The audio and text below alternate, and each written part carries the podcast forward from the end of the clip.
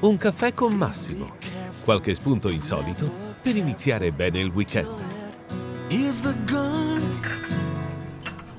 Oh, buon sabato mattina, ben ritrovati per la nostra pausa a caffè.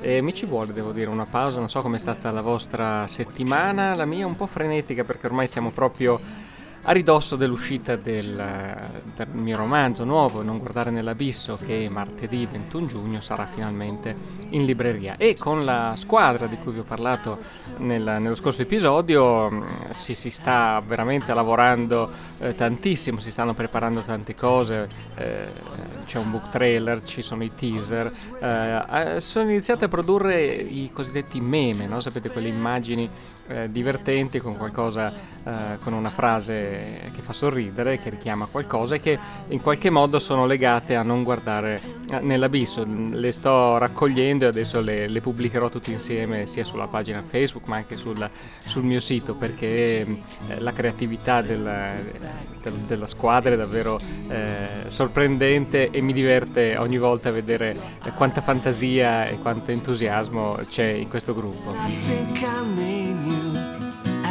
E dunque non deve sorprendere che tra i temi di cui mi sono occupato ultimamente c'è il piacere della paura. Come mai alle persone, alla gente piace farsi spaventare? Cioè mh, mm, a nessuno piace essere spaventato veramente, no? Eh, il terrore è qualcosa che, che, nessuno vuole provare, però la paura finta, quella eh, controllata, quella... Mh, mm, di chi va sul, sull'ottovolante quando va ai Luna Park, oppure di chi guarda i film di paura, di chi legge i thriller, è qualcosa che invece cerchiamo. Perché si tratta insomma di un'esperienza catartica, no?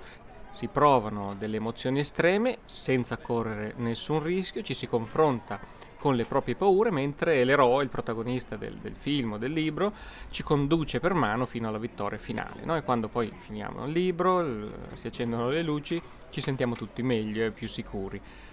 E poi c'è anche un altro motivo per cui questi eh, prodotti di paura no? in certi periodi funzionano meglio di altri. Pensiamo al successo che ha riscosso una serie come Lost, eh, arrivata proprio dopo gli attentati dell'11 settembre negli Stati Uniti, in cui un gruppo di sopravvissuti a un incidente aereo si trova su un'isola sperduta e deve confrontarsi con mostri e pericoli di ogni tipo. E eh, ogni volta che si attraversano questi periodi di ansia e di paura, c'è quasi una ricerca di paure finte per sfuggire a quelle reali. No? Pensiamo a quello che accadeva negli anni 50 quando c'era il terrore della bomba atomica ed era eh, il successo pieno in quel periodo dei generi horror, dei, quelli di fantascienza, gli attacchi al pianeta Terra e così via.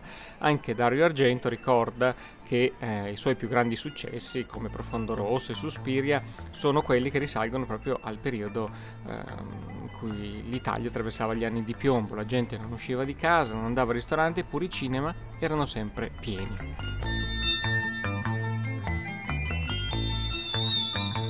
Il tema del brivido, insomma, no? di come si creano in maniera artificiale, diciamo, questi meccanismi della paura è qualcosa che mi affascina molto e non solo per motivi professionali, cioè non solo perché cerco di ricreare quelle situazioni nei miei libri, ma anche da, dal punto di vista psicologico è qualcosa che mi affascina molto. E ho cercato anche di eh, raccogliere, di riassumere un po' Eh, tutto quello che ho, mm, che ho, trovato su questo argomento che mi, ha, eh, che mi è servito anche non solo per scrivere ma anche appunto per capire come mai la gente ha paura a volte anche di qualcosa di irrazionale, eh, l'ho raccolto in un volumetto che si chiama Sull'orlo dell'abisso le 13 rigole del thriller perfetto, il sottotitolo, che non è in vendita, è, è uno dei, degli ebook che, che, regalo, in questa occasione lo regalo eh, per chi seguirà il, il, blog tour che partirà il 22 giugno ehm, relativo proprio al, al, non guardare nell'abisso, cioè eh, ogni giorno su un blog diverso condividerò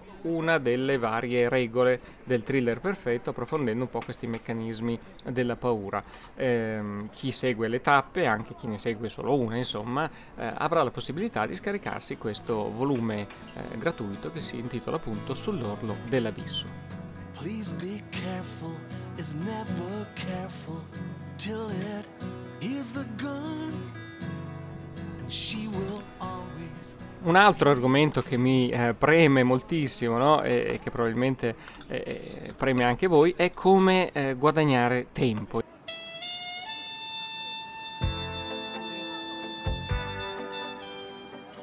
Il tempo è qualcosa che ci sfugge continuamente, noi continuiamo a rincorrerlo, eh, ma non, non, riusciamo a stargli dietro.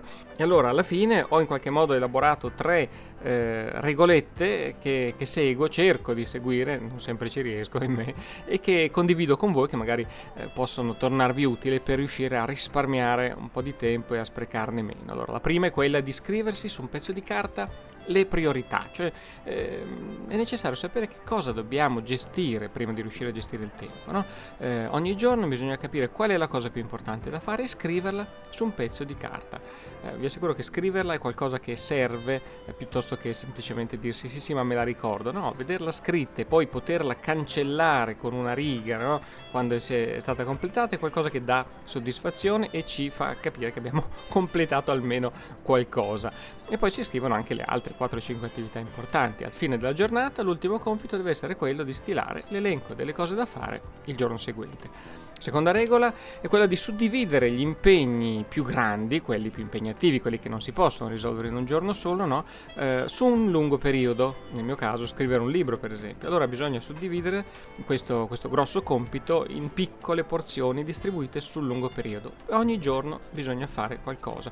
E occorre quindi concentrarsi su quello che è a portata di mano e non lasciarsi sopraffare dalla, dal, da questa mole di lavoro che eh, ci attende. Non bisogna guardare insomma il, eh, la quantità di lavoro che è davanti a noi, ma semplicemente concentrarci su quello che dobbiamo fare ogni giorno. Terza regola, e questa è un po' la più difficile anche per me da seguire, evitare di controllare la posta, evitare di controllare i social, Facebook, Twitter eh, come prima cosa al mattino. Lasciatela per dopo, magari verso l'ora di pranzo, no? eh, perché è qualcosa che consuma tantissimo tempo. Certo, è importante sapere chi c'è scritto, che cosa c'è da fare, che cosa vogliamo noi, però eh, non è così urgente. Prima, quando non c'erano le mail, ovviamente eh, nessuno eh, aveva questo problema. Adesso è qualcosa che tutti quanti hanno e continuano costantemente, continuo anch'io ovviamente, costantemente a controllare l'orologio, a controllare il telefono, a controllare il computer per vedere eh, ogni minuto chi ci sta scrivendo. Ma non succede niente, anche se chi ci scrive aspetta qualche ora prima della nostra risposta. E c'è ancora un ultimo suggerimento che voglio condividere, evitare di fare delle tirate di lavoro lunghissime, perché alla fine si rischia di bruciarsi, no? Meglio intervallare il lavoro con delle piccole pause, 5 minuti, 10 minuti in cui ci si alza, si sgranchisce, si beve un bicchiere d'acqua, un caffè, come quello che stiamo prendendo noi adesso, si pensa a qualcos'altro e poi si torna al lavoro. Ovviamente meglio non prolungare queste pause più di 10 minuti. Ecco, e quando seguo tutti questi consigli mi rendo conto che alla fine della settimana sono riuscito a portare a termine più cose di quello che accade normalmente quando non mi organizzo.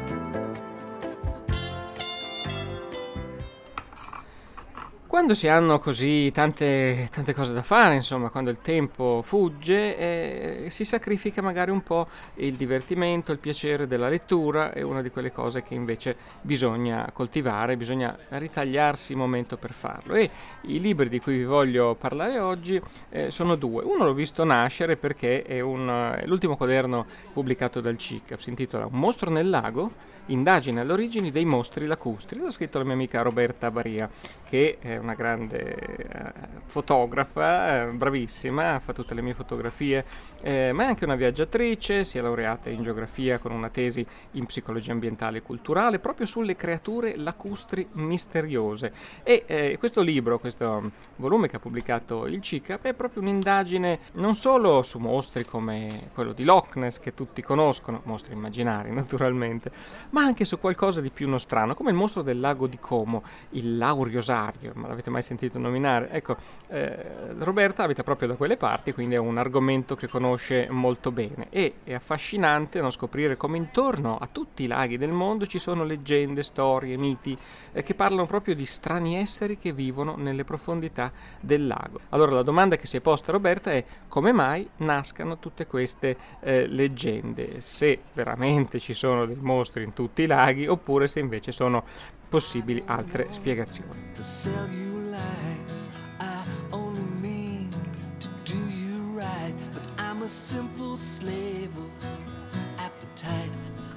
L'altro libro di cui vi voglio parlare è Il Grande Zirmani, scritto dall'amico Raul Cremona. Abbiamo presentato questo libro anche insieme ad Alfredo Castelli eh, proprio questa settimana alla libreria Rizzoli a Milano e, e come sempre Raul è, è, spettacolare, divertente e il libro non è da meno. È un, um, dire, un, un mockumentary, se fosse un documentario, un, un mockbook, insomma una, una biografia eh, immaginaria di questo personaggio che non è mai esistito, il grande Zirmani e eh, ci, si cerca di ricostruire un po' la vita di questo personaggio che è un po' a cavallo tra Cagliostro e, e Roll, no? eh, ma nel ricostruire questa, questa, biografia Raul condivide tutti i trucchi, tutti i giochi di prestigio insomma, che questo Zirmani metteva in scena, magari a volte spacciandoli per facoltà soprannaturali. È un volume veramente eh, divertente, oltre che pratico e utile per chiunque voglia mettere in scena dei giochi di prestigio alla portata di tutti. Io mi sono divertito a scrivere anche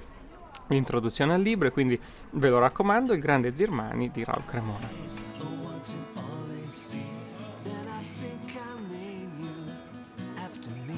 E poi, e poi, il cinema, no? che cosa si può andare a vedere? Adesso è uscito proprio nelle sale Now You See Me Too, eh, che significa ora mi vedi, due. Ora mi vedi, eh, Now è una frase che i prestigiatori eh, del, di un tempo insomma, utilizzavano come per dire adesso mi vedete e adesso non mi vedete più, quando scomparivano. Now You See Me, Now You Don't See Me.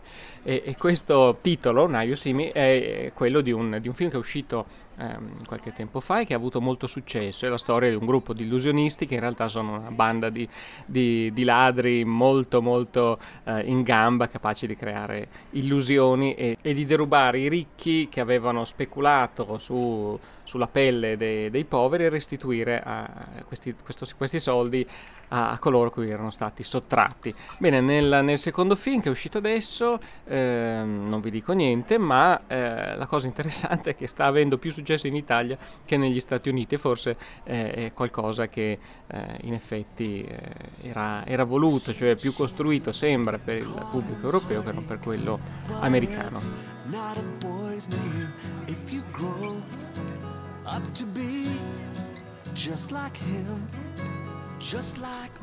E con questo siamo arrivati alla conclusione della nostra chiacchierata. Io vi invito lunedì 20 giugno alla libreria eh, Mondadori in Piazza del Duomo a Milano. Ci sarà Paolo Roversi a presentarlo con me e ci saranno amici come Raul Cremona, come Alfredo Castelli, come tanti altri che eh, festeggeranno insomma, l'uscita di questo nuovo thriller. Spero ci sarete anche voi così insomma eh, ci, ci incontreremo e passeremo un po' di tempo insieme. Martedì invece uscirà ufficialmente in tutte le librerie il, il romanzo e eh, state attenti, seguite il mio blog oppure naturalmente iscrivetevi alla mia newsletter cosa che vi suggerisco di fare perché ovviamente il sabato mattina vi arriva una mail con eh, questa puntata, ogni puntata insomma del, del podcast del caffè con me, eh, dove c'è anche l'elenco di tutti gli argomenti di cui ci siamo occupati, se volete approfondire, se volete saperne di più, così non dovete prendere nota mentre io parlo. E eh, troverete anche nella, nella newsletter, eh, vi arriverà qualcosa di sorprendente per chi eh, ha intenzione di leggere il mio libro e il suggerimento è quello di, di farlo, di acquistarlo entro eh, il 26 di giugno perché ci saranno, qua- non voglio dire troppo, ma insomma ci sarà qualcosa di molto speciale. Lunedì si saprà tutto quanto. Grazie ancora per avermi seguito e noi ci sentiamo sabato prossimo.